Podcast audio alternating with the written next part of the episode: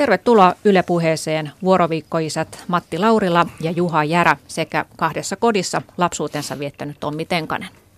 Kiitos. Kiitoksia. Minun nimeni on Sari Valto ja seuraavan kolmen vartin aikana äänessä ovat minun lisäkseni siis nämä kolme miestä. Ja mä oon tosiaan pyytänyt tähän keskusteluun nimenomaan isiä, koska mä oon ymmärtänyt niin, että tämä vuoroviikkojärjestely on nimenomaan isien toiveissa ja itse asiassa miehet ovat tästä aiheesta olleet vähemmän äänessä julkisuudessa. Mitä te arvelette syyksi sille, että me seuraamme täällä Suomessakin Ruotsin trendiä sen suhteen, että tämä vuoroviikkojärjestelmä on meilläkin hiljalleen yleistymässä? Matti Lauri. Mä luulen, että se kertoo aika paljon tästä yhteiskunnallisesta muutoksesta, mitä on tapahtunut. Eli naiset ovat menneet töihin ja, ja mä luulen, että toinen tärkeä syy on se, että isät entistä paremmin osaavat kysellä omien oikeuksensa perään. Ja mä lisäisin ylipäätään siihen, että nykyään isällä sitten on myös mahdollisuus osoittaa sitä hoivaa ja huolenpitoa lasta, lasta kohtaan. Ja, ja tosiaan komppaan tässä edellistä puhujaa, että, että yhteiskunta on hyvin paljon muuttunut. Meillä ei tosiaan ole enää semmoista yli 400 000 koti, kotirouvaa siellä kotona, vaan, vaan tosiaan ne alkaa olla harvinaisuuksia nykyään. Nyt Suomessakin alkaa olla jo aikuisia, jotka ovat eläneet itse tämän tällaista vuoroviikkoelämää lapsuudessaan ja, ja nuoruudessaan ja yksi heistä on Tommi Tenkanen. Sä olit Tommi kahdeksanvuotias, kun sun vanhempasi erosivat, niin mitä sä muistat tuosta eroa edeltävästä ajasta? Täytyy tunnustaa, etten paljoakaan. Ja näin jälkikäteen ajateltuna se näyttää kyllä siltä, että olihan tästä merkkejä ilmassa. Et toki vanhemmat riiteli, kodin ilmapiiri oli jossain, väärin, jossain määrin huolestunut ja uh, näin edelleen, mutta muistan eron tulleen kuitenkin jossain määrin yllätyksenä ja se on aiheuttanut sitten tuolloin surua ja huolta toki pienelle lapselle. Teitä oli perheessä neljä lasta ja sä olit vanhin. Öö, mitä muistat, että miten, millaisia tunteita sisaruksissa tämä ero herätti? Kyllä hän on varmaan reagoinut pitkälti samalla tavalla kuin itsekin. Nyt asiasta heidän kanssaan keskusteltua, niin kävi kuitenkin ilmi, että he ei oikeastaan muista eroa edeltävää aikaa, vaan he on aina kasvanut tähän vuoroviikkoasumisjärjestelyyn, kuten sitten ää, päädyttiin tällaiseen ratkaisuun. Oliko mitään muita vaihtoehtoja siinä esillä? Muistatko, että teidän lasten kanssa olisi puhuttu jostain muusta vaihtoehdosta kuin se, että aloititte heti tämän vuoroviikkoasumisen? Kyllä varmasti vanhemmat on erityisesti keskenään käynyt läpi erilaisia asumisjärjestelyjä, mutta verrattain nopeasti on vakiintunut systeemi, jossa oltiin ensin viikko isällä, sitten viikko äidillä ja niin edelleen. Aina sunnuntaisin vaihdettiin kotia ja tähän päädyttiin verrattain nopeasti. Sun vanhemmat asu silloin aika lähellä toisia, että se oli siinä mielessä aika helppoa teille lapsille, mutta millaisena sä muistat sen alkuajan siitä vuoroviikkoasumisesta, että millaista siihen oli lapsen näkökulmasta sopeutua? Ainakin näin jälkikäteen muistikuvat on sellaiset, että se oli nopeaa. Nopeasti sopeutui siihen, että koteja oli kaksi, vanhemmat asui eri paikoissa ja sitten vaan joka viikko vaihdettiin. Toki siinä aina piti muistaa tavarat pakata sunnuntaina vaihtoa edeltävien tuntien aikana ja näin edelleen, mutta en muista, että se olisi lapselle ollut erityisen stressaavaa esimerkiksi. Sä asuit tässä systeemissä armeijaikään asti, niin näin jälkikäteen ajateltuna, mitkä oli sun kannaltasi tämän järjestelyn hyviä puolia? No kuten todettua, niin se oli sellainen ratkaisu, johon sopeutui nopeasti. Oli mahdollisuus paitsi tavata myös todella asua ja viettää arkea molempien vanhempien ja kaikkien sisarusten kanssa, että tavallaan semmoinen kokemus ydinperheestä ei kadonnut mihinkään, vaikka koteja olikin kaksi. Mm. Sä koet, että sulla on se yksi perhe, mutta perhe asuu kahdessa kodissa. Juuri näin, juuri näin. No, tutkimusten mukaan tähän vuoroviikojärjestelyyn päätyvät useimmiten ne parit, joiden ero ei ole kovin riitainen. Sinä, Matti Laurila, olet tästä ryhmästä esimerkki. Sulla on 15-vuotias tytär ja te päädyitte hänen äitinsä kanssa eroon, kun tytär oli kaksivuotias.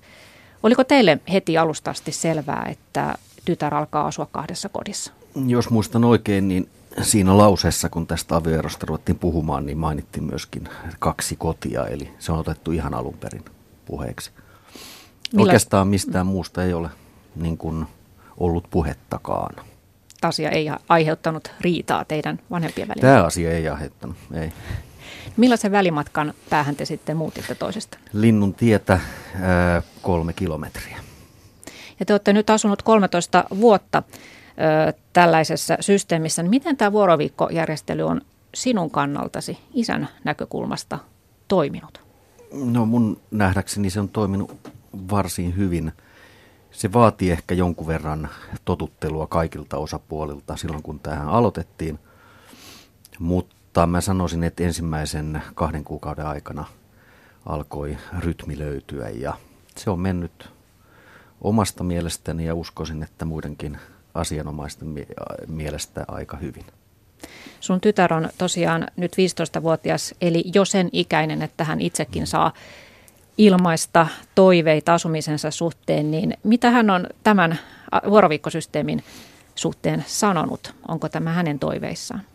Hänet kysytään nykyään epäsäännöllisesti, mutta silloin tällöin, että onko kaikki, onko hän itse tyytyväinen tähän järjestelyyn. Ja hän on kyllä sanonut, että hän on.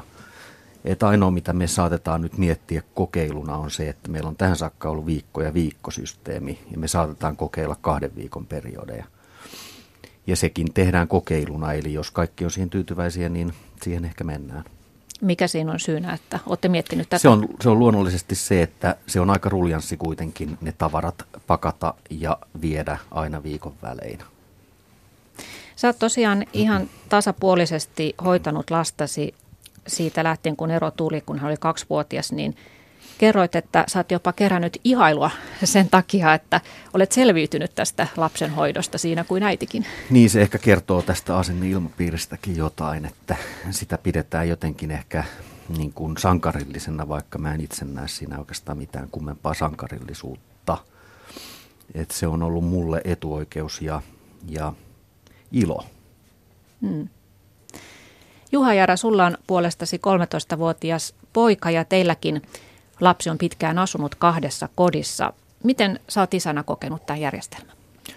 No kyllä, se on mun mielestä ihan, ihan niin kuin mahtava järjestely, järjestely että tota se, on, se on ollut aina, aina ollut lähes viikon ja, ja nyt sitten jonkun aikaa, jonkun aikaa sitten tämä vuoroviikko ihan konkreettisesti. Ja kyllä, kyllä se on mahtavaa, että silloin siinä ehtii niin kuin tehdä sitten lapsen kanssa – oikeasti niin kuin asioita, nauttii siitä arjesta ja sitten juhlasta. Ja, ja vaikka sanotaan nyt näin, että jos tulee sadepäivä, niin ei tarvitse niin kuin miettiä, että voi vitsiko, alkoi vasta tänään tämä tapaaminen, mikä on ihan järkyttävä termi sinänsä, mm. vaan että päästään vaikka sitten ylihuomenna pelaa sitä tennistä ulos.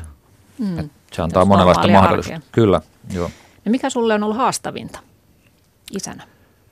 No en mä oikein koettaisi mitään hirveitä haasteita. Ehkä mulla on ollut se, se että kun asutaan tota eri paikkakunnilla vanhemmat, niin, niin siinä oli alkuun sitten tämmöistä työelämä, elämän joustoja ja siitä iso kiitos työnantajalle, että, että tota, siellä tultiin vastaan, että joutui sitten tietenkin kuljettamaan paljon enemmän lasta, kun hän oli pienempi. Että tota, Nyt hänellä on koulu pysynyt samana kuitenkin, vaikka Koulu on pysynyt siellä, siellä toisella paikkakunnalla, missä, missä tota, minne äiti, äiti muutti niin kuin aikanaan. Niin tota, kyllä, että se on. Mm. Onko tämä ollut myös pojan oma toive, että, että asumisjärjestely on tämä? Joo, kyllä. Me ollaan siis, meillähän on kohtuullisen tuore tämä, tämä, nyt tämä nykyinen, siis tämä tasan viikko viikko, mutta tota, kyllä se on poika, se on ollut pojan oma toive ja, ja tota, vaikuttaa tyytyväiseltä kyllä. Että. Ja tässä keskustelussa Juha Jara puhut myös monen muun isän suulla, sillä oot mukana Isät lasten asialla ryn toiminnassa. Mikä tämän teidän yhdistyksenne missio on?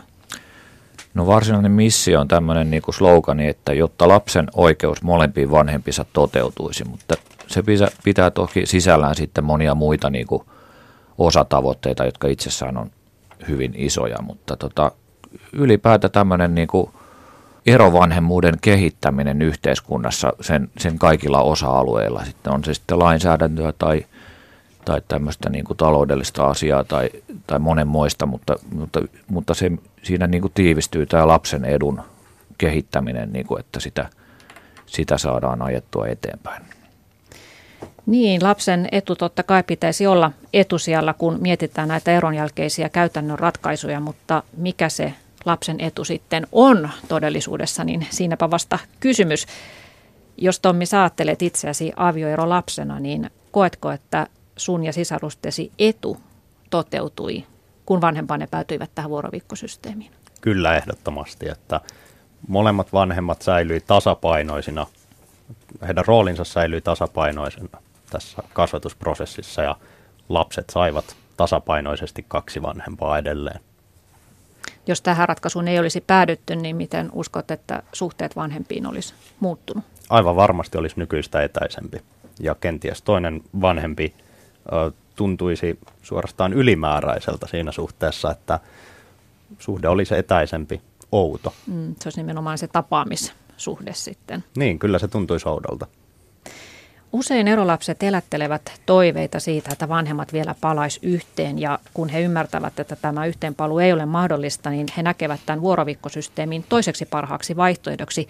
Tällainen asia kävi ilmi Hanna-Rikka Linnavuoren vuonna 2009 tekemästä väitöskirjasta. Allekirjoitatko Tommi tämän, että tämä on tavallaan se toiseksi paras, paras vaihtoehto, jos ydinperhe ei voi olla enää vaihtoehto? Kyllä allekirjoitan, että jos uh, ydinperhe ei voi olla vaihtoehto. Sitä en allekirjoita, että vuoroviikkosysteemi yleisesti ottaen olisi toiseksi paras vaihtoehto. Sehän voi erityisesti monissa riitaisammissa suhteissa olla se paras vaihtoehto. Niin, se onkin kysymys, että onko se ydinperhe sitten aina se ihanne, jos siellä on riitainen ilmapiiri. Tietysti aina kuulee myös niitä kantoja, että perheiden ei pitäisi ylipäätään erota sen takia, että kun on ne lapset. Mitä mieltä olette tästä? No mä uskon niin, että ne, jotka avioliittoon menevät, niin harvoin miettivät sitä, että miten siitä erotaan. Että elämässä on aika paljon asioita, mitä tapahtuu, vaikka ihmiset eivät tätä halua. Silloin tämän kaltaisissa tilanteissa mun mielestä niin kun vaan pitää löytää ratkaisut, jotka on kaikille parhaata. Ja silloin se avioerokin voi olla yksi ratkaisu. Lapsen edun mukaista on tietysti se, että hän saa säilyttää läheiset suhteensa molempiin vanhempiin, niin kuin Tommi tuossa sanoi, että sitä ei varmaan kukaan kiistä, mutta puhutaan hetki siitä, että miten se sitten lapsen vaikuttaa, että hän kulkee kahden kodin väliä. Jonkin verran tästä on olemassa jo tutkimustuloksia, muun muassa pari vuoden takainen iso ruotsalaistutkimus, jossa oli mukana 170 000 lasta. Heistä 17 000 oli vuoroviikkolapsia ja tämän tutkimuksen mukaan vuoroviikkolasten hyvinvointi oli lähellä ydinperhelapsia ja selvästi parempi kuin muilla erolapsilla. Ja on myös muita tutkimuksia, joiden mukaan vuoroviikkolapsilla on myöhemmin vähemmän masennusta ja päihdeongelmia kuin yksinhuoltajien lapsilla. Mutta mietin sitä, että mahtaako nämä hyvät tutkimustulokset selittyä sillä, että tähän vuoroviikon järjestelyyn päätyy useimmiten ne vanhemmat, joilla ei jotka eivät riitele lapsen asioista, ovat riidattomia. Ja se riidattomuus on se hyvä asia lapselle, eikä sinänsä se, että miten se asuminen on järjestetty. Vai mitä sanotte? No varmaan näinkin, mutta sitten täytyy kyllä muistaa se, että Ruotsissa mun tietääkseni esimerkiksi jopa tuomarit tekee tämmöisiä ratkaisuja riitaisissa tilanteissa, että he määrää niin kuin tämmöisen vuoroasumisratkaisun. Ja, ja se, se poistaa sen, sen tavallaan sen riidan välineen ikään kuin, että sitten tehdään toisesta vanhemmasta tämmöinen niin kuin valtaa pitävä ja sitten tämä lapsesta erotettu tapaava, tapaaja vanhemmaksi nimitettävä vanhempi sitten niin kuin jää tavallaan äänettömäksi yhtiömieheksi. Eli tällä, tällä tavalla pikkuhiljaa tavallaan ne vanhemmat pakotetaan ikään kuin siihen yhteistyöhön. Mä sanoisin lainausmerkeissä pakotetaan, koska kyllä sitten yleensä niin kuin aika, aika sitten korjaa sen ja sen, että molemmat vanhemmat ymmärtää, että hei, tämähän on ihan lapsen etu ihan oikeasti. Ja kyllä me tässä tullaankin toimeen. Niin kuin. Ei, ei tarvitse parhaita kavereita olla, mutta lapsen etua yhdessä osataan hoitaa sillä tavalla. Ja tosiaan tämä vuoroasuminen sitten luo sen läheisen suhteen molempiin vanhempiin. Kyllä jo varmasti nämä kollegiaaliset välit on tässä hyvin oleellinen tekijä, että vanhempien pitää osaa, osata ajatella ja ajaa lapsen etua yleisesti ottaen, ja itse näkisin, että nämä asumisjärjestelyt on sitten hieman toissijainen tekijä. Mm. No, jotkut kasvatustieteilijät ja psykologit ovat julkisuudessakin esittänyt kantanaan, että alle kolmevuotiaille tämä kahden kodin malli ei sopisi. Ja he perustelevat tätä ihan aivotutkimuksella, että pienen, lapset, pienen lapsen aivot eivät ole vielä niin kehittyneet, että lapsi voisi viikon ajan – pitää mielessään sen toisen kodin ja toisen vanhemman. Ja hän joutuu sitten viikon alussa tavallaan ikään kuin uudestaan tutustumaan siihen toiseen kotiin. Matti, sun tytär oli tosiaan vasta kaksivuotias ja, ja juuri aloittanut päiväkodissa, kun hän siirtyi tähän kahden kodin systeemiin, niin miltä nämä väitteet sinusta kuulostavat? Mä olisin ylipäätään aika, aika varovainen niin kuin tekemään yleistyksiä. Ää, meillä tämä selitettiin kyllä tyttärelle, vaikka hän olikin kaksivuotias, että mitä, mikä tämä järjestely on. Ja, ja tuota, mä sanoisin, että no kaksivuotias on kyllä hyvin nuori, hyvin nuori. Mutta kyllähän varmaan jollain tavalla ymmärsi, mistä on kyse. Et yleistykset on mun mielestä aika hankalia.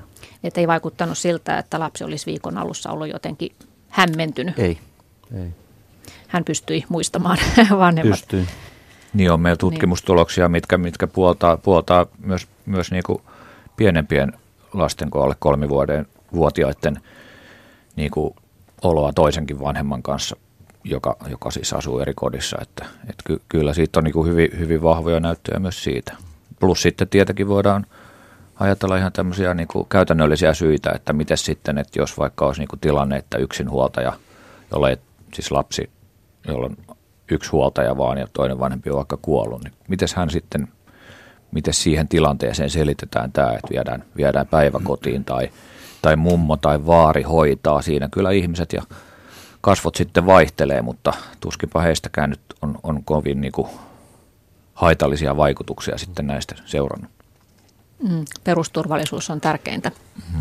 Sulla Tomi on tosiaan kolme sisarusta ja teistä nuorin oli kolmevuotias, kun tämä vuoroviikkoasuminen alkoi, niin miten hän on selvinnyt elämässä ja miten hän muistelee tuota lapsuutta?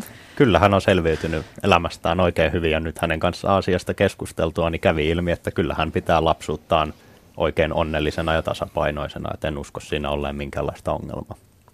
Ja hyvin olet itsekin selvinnyt, että teet parhaillaan väitöskirjaa kosmologiasta. Ja Kyllä.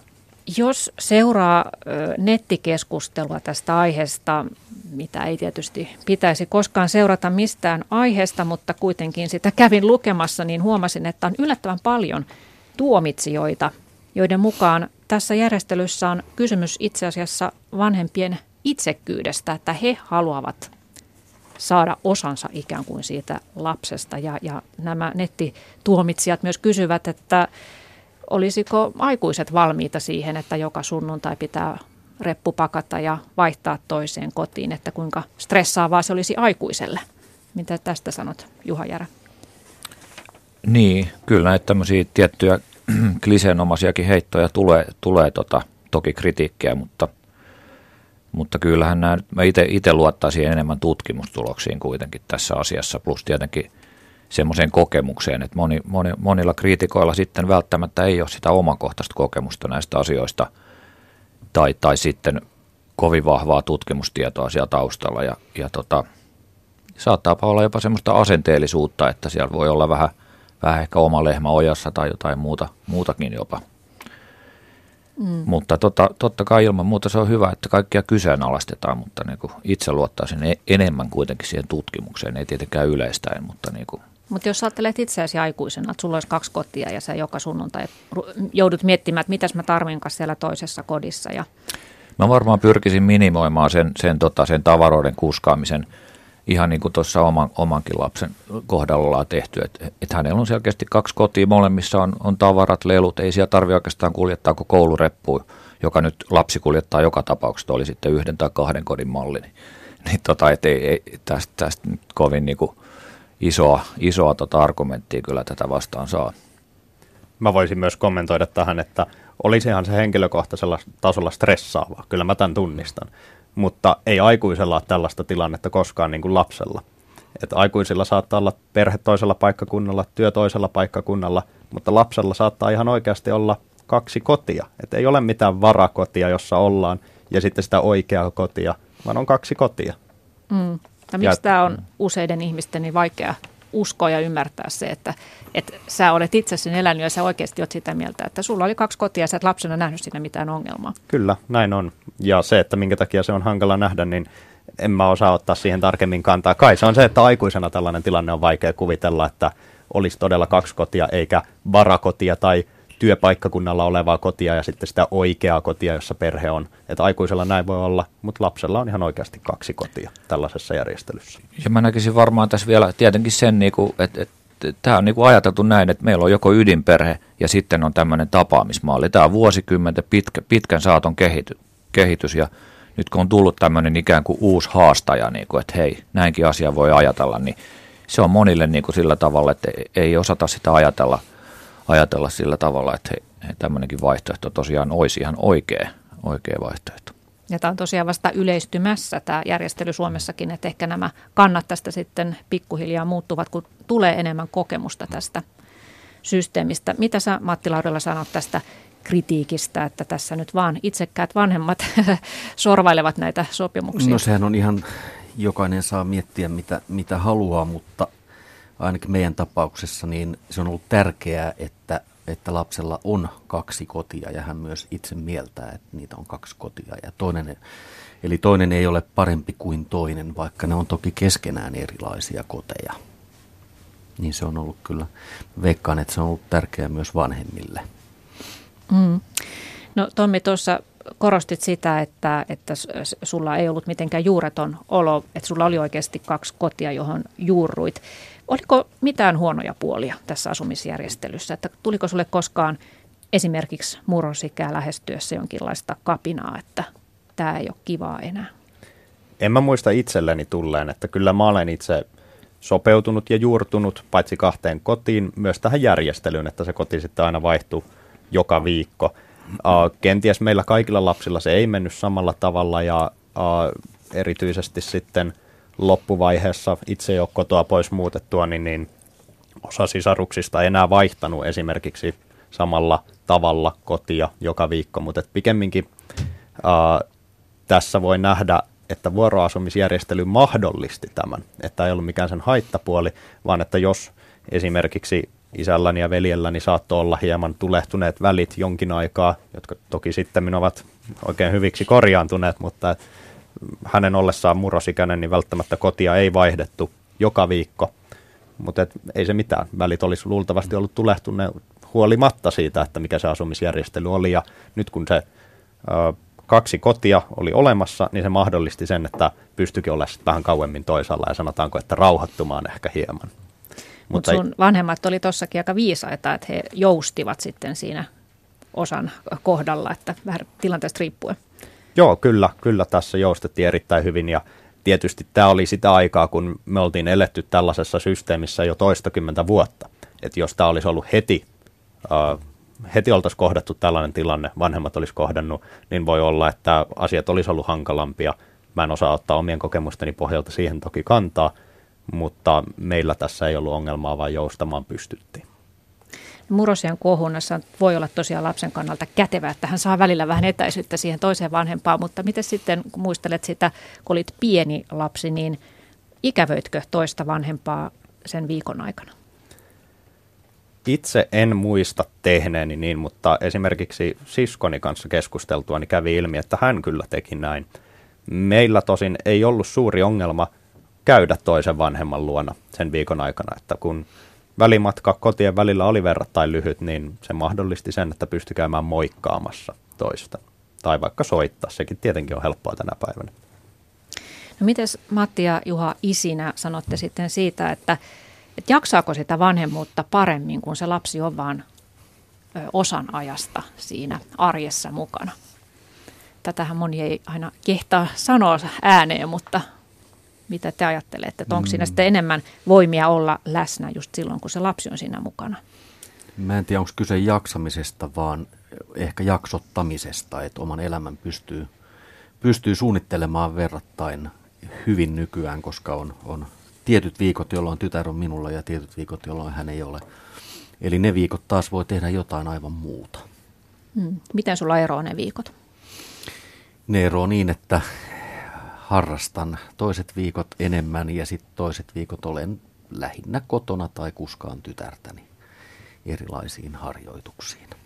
No miten sä itse sopeudut siihen ikävään silloin ihan alussa, kun lapsi oli vielä niin kovin pieni ja, ja olit aina viikon erossa hänestä? Se oli alussa kyllä raastavaa, mutta meillä, meillä oli silloin sellaiset välit, että pystyimme ex-vaimon kanssa toki sopimaan asioista – ja aina sai nähdä tytärtä, kun halusi. Ja nyt minne on välit koko ajan vaan mennyt parempaan suuntaan. Mutta kyllä se alussa oli raastavaa, ilman muuta. Mm. Tämä vaati sopeutumista myös vanhemmilta. Joo, kyllä. No puhutaan sitten hetki näistä kaikista käytännön järjestelyistä kahden kodin mallissa. Miten Tommi sinulla nämä kaksi kotia vaikutti ihan semmoisiin käytännön asioihin, kuten harrastuksiin, koulumatkoihin, kavereihin? Ei juuri mitenkään. Ja tässä tietenkin se kotien välillä ollut lyhyt välimatka oli tärkeä tekijä. Tietysti kavereille sai aina selostaa, että kumman luona nyt olen ja missä nähdään ja niin edelleen. Että se toi tähän tällaisen lisäelementin, mutta ei se oikeastaan vaikeuttanut harrastuksiin tai kouluun kulkua millään tavalla.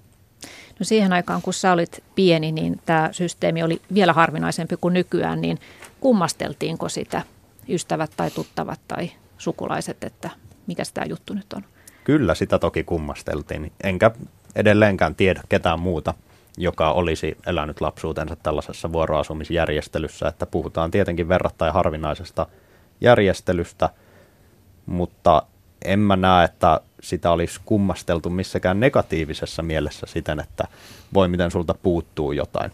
Itse asiassa veljeni mainitsi, että hän koki ajatelleensa muiden avioerolasten osalta, että voi miten niiltä puuttuu jotain, kun meillä kuitenkin oli koko ajan kaksi kotia ja kaikki meni hirveän tasapainoisesti. Että, mm. Ja teitä kadehdittiin. No en mä tiedä kadehtiko muut meitä, mutta ainakin veljeni mainitsi, että hän vähän tunsi sääliä joitakin ihmisiä kohtaan, että voi, että heiltä ehkä puuttuu jotain.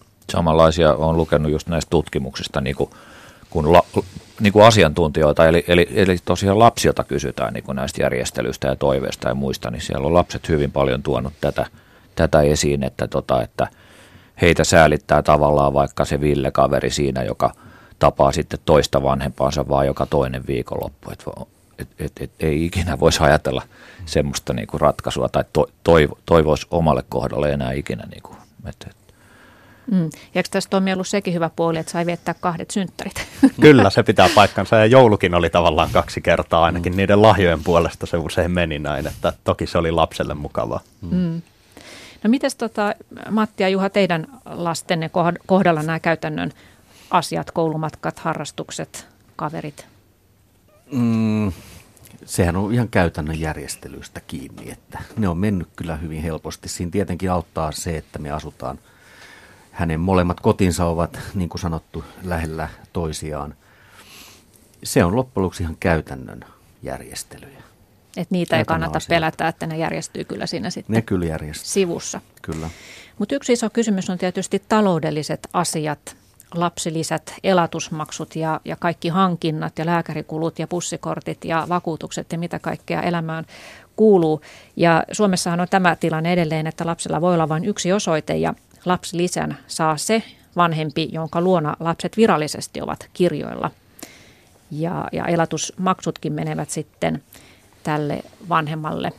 Niin mitä mieltä tästä systeemistä olette? Täällä on niin kuin, mun mielestä Suomessa on hyvin paljon lainsäädännössä korjattavaa niin kuin näissä asioissa, että meidän lainsäädäntö ei oikeastaan tue semmoista käytännöllistä yhteishuoltajuutta, jota, jota niin kuin kuitenkin tavallaan pidetään ihanteena, on se, on se sitten se, se niin kuin lapsen luonapitoaika, minkä pituinen tahansa, niin, niin tavallaan se, se, että kaikki lähtee siitä yhden kodin mallista, jonne sitten menee niin kuin lapsillisät, jonne menee elatusmaksut. Meillä Isät lasten asialla ryssä on hyvin paljon tämmöisiä kuulunut esimerkiksi jäsen, jäseniltä, että tota on niinku, lapsi on vuoroviikoin ja, ja tota, tulot ja menot on sitä, sitä myöten niin kuin molemmissa kodeissa ihan samat, samat mutta tota, edelleen joudutaan maksamaan sitten sinne toista kodista sinne lapsen kirjoilla olevaan kotiin niin kuin lap, tota elatusmaksua, jonne tulee sitten vielä lisäksi ne lapsilisät. Että onhan, onhan tässä semmoisia, niin ei, ei tässä kannustimia luoda tälle järjestelmälle kyllä, vaan päinvastoin, että,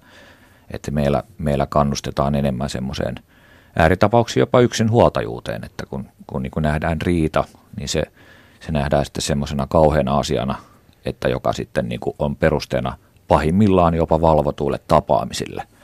Että tota, onhan tässä aika, absurdeakin näkemystä tässä, että hirveästi meillä on kehitettävää. Ja Ruotsissahan ollaan tässäkin asiassa vähän edellä. Aika paljonkin ollaan edellä, että siellä tosiaan niin kuin ei enää niin kuin ainoastaan voida jakaa näitä lapsillisia, vaan viime vuodesta lähtien ne on pitänyt jakaa, jos on niin kuin vuoroasumismalli. Suomessa meillä ei edes keskustella vielä asiasta, että politi- politiikassa ja eduskuntavaalialla niin en muista kuuleeni tämmöistä asiaa. No muutamia harvoja ehdokkaita oli ja Ja tota, mutta sitten jos lapsilisää lähdetään tiputtamaan, niin siitä nousee kyllä hirveä halo. Muutama euro. Unohdetaan, että hetkinen, meillä on 200 000 vanhempaa tuolla, jotka eivät saa niin kuin sentin senttiä. Miten te, Matti Laurila, oletteko te saanut sovittua sun ex-vaimon kanssa nämä taloudelliset asiat kaikki, reilusti? Kaikki on saatu, uskoisin, että reilusti ja kaikki on pystytty keskustelemaan ja, ja tota, ei niistä ole kiistelty missään vaiheessa. Muistatko sä Tommi sun lapsuudesta, että olisit kuullut vanhempien kiistelevän siitä, että kuka maksaa nyt mitäkin? Kyllä niistä varmasti keskusteltiin, joskus ehkä kärkevästikin, mutta me ollaan oltu lapsina mun mielestä siinä määrin onnellisessa asemassa, että meidän ei ole tarvinnut sekaantua näihin seikkoihin. Että nämä on vanhempien keskenään sovittavissa olevia asioita ja lapset sitten elää muuta elämäänsä, johon nämä asiat, joihin näiden asioiden ei tarvitse kuulua. Onko teillä sitten vanhempien kesken oikein tarkasti niin kuin määritelty, että kuka maksaa jonkun lääkärikulun tai uuden polkupyörän tai, tai pussikortit tai tällaiset?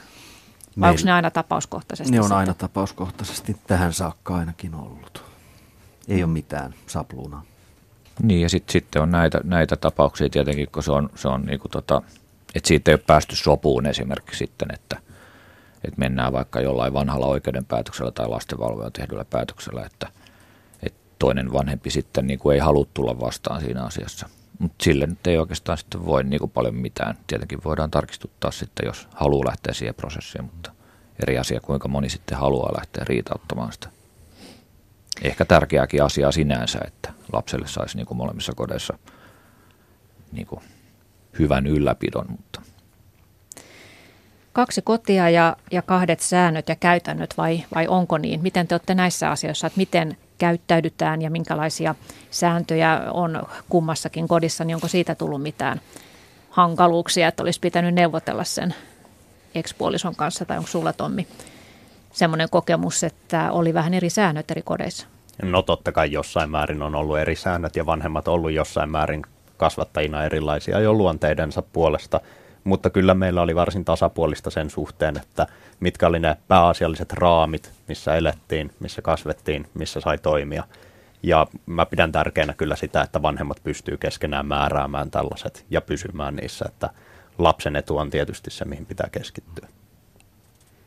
Onko teille Matti ja Juha tullut sellaisia tilanteita, että lapsi olisi vedonnut siihen, että hei, että äidin luona saa tehdä näin ja näin? On niitä tullut, on niitä tullut kyllä. Lapset on älykkäitä olentoja, että tota, kyllä he toki tietävät, mikä toimii täällä ja mikä, mikä toimii sitten muualla. Ei niistä välttämättä konflikteja ole tullut. Ja nämä on vähän semmoisia lapsen kehitysasteeseenkin liittyviä asioita, että esimerkiksi omalla kohdalla, oman lapsen tapauksessa ei enää niin kuin, että joskus niistä on sitten jopa sitten käyty keskustelua, hei, että, että jos, jos on semmoisia vedätysyrityksiä tai muuta vastaavaa, mitä nyt voi toki ydinperheessäkin olla, että ei enää niin kuin ole mitenkään liit- sidonnaisia välttämättä edes tähän, että siellä voidaan vanhempien välillä sitten ydinperheessä mm.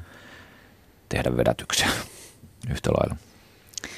Valtaeso, valtaosa eroista tapahtuu siinä mielessä sovussa, että lasten huoltajuudesta ei tarvitse mennä käräjille, mutta tietenkään näitä eroja ei tapahtuisi, jos ei olisi jotakin vuorovaikutusongelmaa tai riitaa sen parin välillä. Ja sitten kun aletaan näistä lasten asumisjärjestelyistä sopimaan, niin tilanne voi kiristyä entisestään.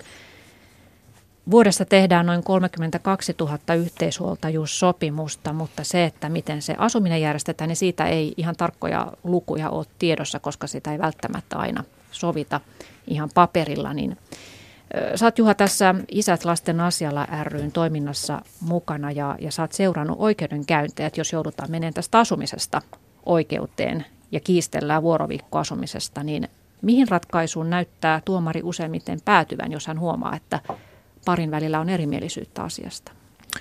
Kyllä se on vielä, vielä niin kuin tämmöinen ehkä vähän vanhakantainen ajattelu siellä tuomareilla, että tota siinä, siinä mielessä niin kuin ei sitten voi niin kuin vuoroasumista määrätä tai ei edes kaikissa tapauksissa yhteishuoltajuutta. Toki mä ymmärrän sen, että niin kuin ihan, ihan oikeassa niin kuin rajuissa riidoissa, jossa on niin kuin oikeasti – todella pahasti tulehtuneet välit, niin niissä on sitten tota, ehkä syytä miettiä näitä asioita, mutta tuota, kyllä liian helposti painuu sitten niin kuin tämän, tämän riitakäsitteen myötä sitten niin kuin tämmöinen mahdollisuus, niin kuin, vaikka kuitenkin voidaan ajatella, että se riita sitä ehkä vähän vähän hiipuu sitten ja ajateltaisiin enemmän sitä lapsen tulevaisuutta, että vahvistetaanko nyt lapselle yksi vai kaksi vanhempaa jatkossa.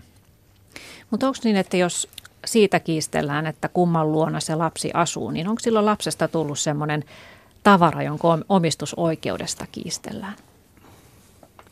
Että ei nähdä sitä lapsen etua, vaan tavallaan ajatellaan vaan, että miten minä vanhempana saan tästä.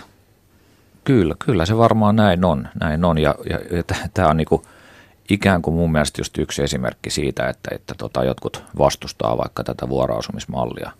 On ehkä just se, että siellä, siellä halutaan se lapsi niin kuin omia tavallaan, että ja, ja se, että yhteiskunta ei tue niin kuin Ruotsissa, jossa, jossa lapsella voi olla aidosti kaksi osoitetta, niin, niin tota, pitäisi olla enemmän tämmöisiä välineitä niin kuin yhteiskunnalla, että jossa niin kuin tehtäisiin hankalammaksi pitää sitä lasta tämmöisenä niin kuin välineenä tavallaan siinä, siinä mm. esimerkiksi koston välineenä toiselle tai, tai mitä siellä nyt onkaan taustalla sitten, että halutaan se lapsi ikään kuin omia ja, ja jotenkin rajoittaa, rajoittaa toisen kanssa olemista. Niin se on mun mielestä yksilitteisesti väärin lasta kohtaan kun mä valmistelin tätä aihetta, niin mä olin yhteydessä moniin vanhempiin ja eräs heistä sanoi oikein laskeneensa, että mä saan nyt 44 prosenttia tämän lapsen ajasta, että vielä ei ole päästy ihan 50 50 malliin. Niin tästä tuli vähän mieleen, että eikö se pitäisi olla toisinpäin sen asian, että paljonko lapsi saa aikuisen ajasta, eikä niin, että aikuiset tai siis vanhemmat laskee molemmat, että kuinka paljon minä tästä saan. Mitä sanot Matti? No ilman muuta ja, ja tuota, ylipäätään niin se voidaan paperilla määritellä 50-50, mutta tosiasia on se, että ei meilläkään ole laskettu päiviä enää pitkään aikaan, että miten se menee. Mennään tilanteen mukaan. Että tuota, kyllä lapsi saa varmaankin suurin piirtein puolet, puolet niin kuin molemmista vanhemmistaan. Mm. Mutta mitä mieltä te olette yleensä tästä linjasta, mikä Suomessa aika paljon vielä on, että, että tota, tämä järjestely ikään kuin sopisi vain niille eroaville pareille, jotka ovat suht riidattomia. Et jos on kovasti riitaa, niin sitten, sitten tätä ei myönnetä parille. Tästähän ei toisaalta ole mitään tutkimustulosta, etteikö se voisi myös toimia riitaisten parien kohdalla. Ei, ja sen sijaan päinvastoin, päinvastoin on tutkimuksia, että se toimii, toimii jopa riitaisien parien kohdalla. Että tästä on esimerkiksi semmoinen tutkija kuin Linda Nielsen on tehnyt paljon näistä, hän on koonnut näitä vuoroasumistutkimuksia ja, ja sieltä löytyy sitten niin kuin tämmöistä materiaalia, tota, jossa, jossa voidaan osoittaa, että se on niin ihan, ihan, ihan kyllä toimii niin kuin riitaisiskin väleissä ja ihan, ihan aidosti lapsen edun mukaisena ratkaisuna, että – Muistatko sieltä jotain tapauksia, että miten se on saatu toimimaan sitten? Että onko se juuri niin, että se tavallaan ne riitaiset välit vaan sitten pikkuhiljaa ajan mukaan niin lientyvät? No siinä, siinä, on, siinä on just tämä niin tämmöinen, että, että tavallaan se konflik, konfliktiin tavallaan se väline otetaan ikään kuin pois ja, pois ja sitten sillä tavalla se lientyy. Että ei anneta niin kuin tavallaan sitä asetta toiselle, mm. joka sitten mahdollisesti käyttää ja hyvin, hyvin usein käyttää sitä väärin sitten. Että. Mä juttelin myös erään isän kanssa, jolla on lapseensa satojen kilometrien välimatka ja hän on sopuisasti ex-vaimonsa kanssa sopinut, että lapsi voi välillä olla kotikoulussa isänsä luona ja on ollut jopa vaiheita tässä vuosien varrella, että lapsi on osan kouluvuotta käynyt isän paikkakunnalla, koska lapsi itse on näin toivonut. Vähän erilaista vuoroviikkoasumista heillä, mutta näköjään monenlaiseen järjestelyyn pystytään, jos vaan vanhemmat on suht sopuisia. Miten teillä tai sulla, Matti, sujuu yhteydenpito sun ex-vaimoon, että pystytte käytännön asioista sopimaan? Pystymme, teemme sitä oikeastaan päivittäin, melkein päivittäin. Ää, ei ole tullut vielä yhtään asiaa, mistä oltaisiin jotenkin jääty riitoihin, eli kaikesta on sovittu. Mm. Ihan kaikesta. Te asutte lapsesi äidin kanssa lähellä toisianne, mutta entäs jos tulisi sellainen tilanne, että jompi kumpi teistä olisi esimerkiksi työn takia pakko muuttaa satojen kilometrien päähän ja tuli uudestaan kysymykseksi tämä, että miten lapsi asuu, niin miten uskot, että siinä tapauksessa kävisi? Onneksi tähän ei ole tultu, mutta se on tietenkin mahdollista, että näinkin olisi voinut käydä. Mä en osaa sanoa muuta kuin, tuossa on jälleen kerran yksi asia, mistä on aikuisten täysjärkisten ihmisten pakko pystyä sopimaan – siinä ei välttämättä ole kellekään kovin hyvä vaihtoehto, mutta joku ratkaisuhan tuossa pitää olla.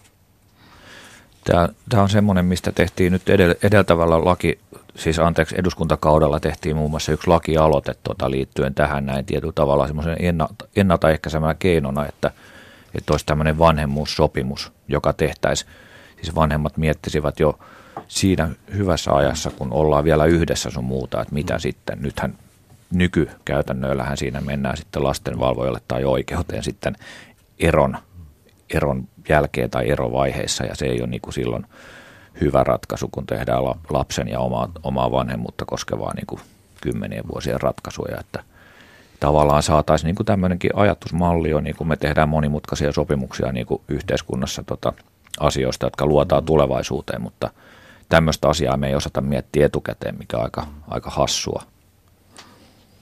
Miten sä, Tommi, muistelet sun vanhempien yhteydenpitoa, että miten se kommunikoitti heidän välillään sujui kahden kodin mallissa?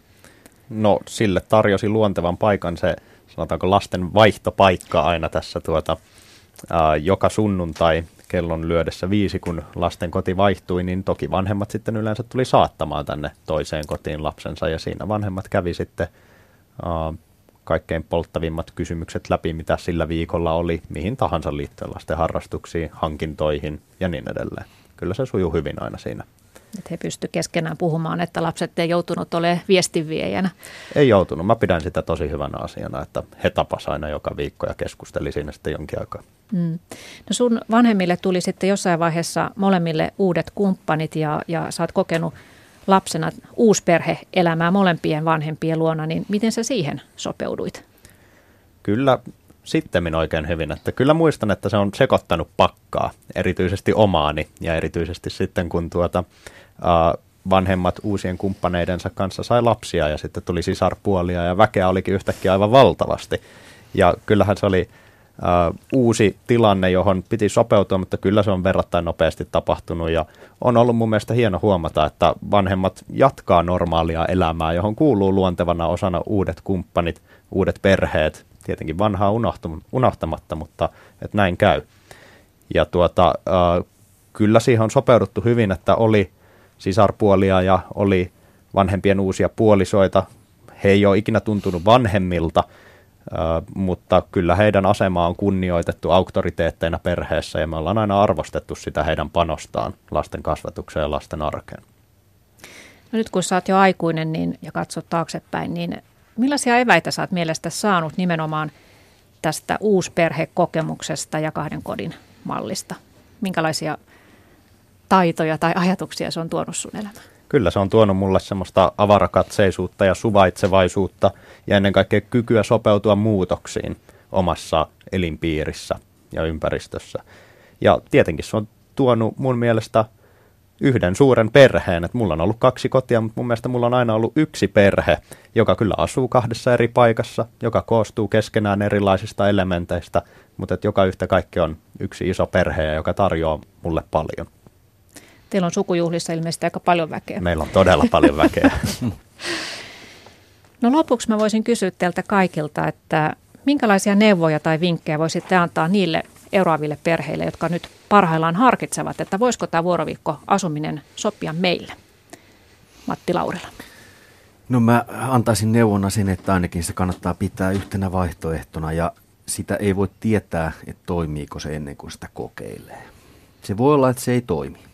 Se on myös mahdollista, mutta mä antaisin neuvona sen, että harkitsette. Mites Juha Jara? Mä taas rohkeasti kannustaisin pyrkimään siihen ja tota, yrittää luoda, luoda puitteet, olosuhteet semmoiseksi, että se toimisi, toimis, koska tota, se on niinku kuitenkin, mä luotan näihin lukuisiin uusiin tutkimuksiin, mitkä, mitkä sanoo, että se on niinku ydinperheen jälkeen tavallaan lapsille parasta keskimäärin. Niin tota, siihen kannattaa tähdätä ja pyrkiä ja tehdä kaikki sen eteen, että näin olisi. Ja voi, voi toki niin kuin tehdä porrastetusti, että lähtee vaikka pienestä lisätä pikkuhiljaa, jos nyt näkee asian niin, että ei luota ikään kuin toiseen vanhempana, niin kuin monesti se on siellä taustalla, että ei tähän lähdetä, se on yksi syy muuten kanssa. Mm, tätä antaa siihen mahdollisuuden. Antaa toiselle mahdollisuuden luottaa toisen vanhemmuuden kykyihin ja, ja tota, arvostaa häntä toisena yhtä hyvänä vanhempana ja kasvattajana lapsellensa. Että. sukupuoleen katsomatta. Mites Tommi sinä sanot? Kyllä rohkeasti eteenpäin, että alku voi olla hankalaa, mutta myös vuoroviikkosysteemissä pystyy onnistumaan ja sillä pystyy rakentamaan lapselle tasapainoisen kasvualustan elämään. Ja yhteiskunnalle mä haluaisin vielä sanoa, että, että lainsäädäntö kuntoon ja tota, me, meillä on niinku aivan liian vanhentunut niinku lainsäädäntö niinku näissä asioissa. Kiitoksia keskustelusta. Kiitoksia. Kiitos.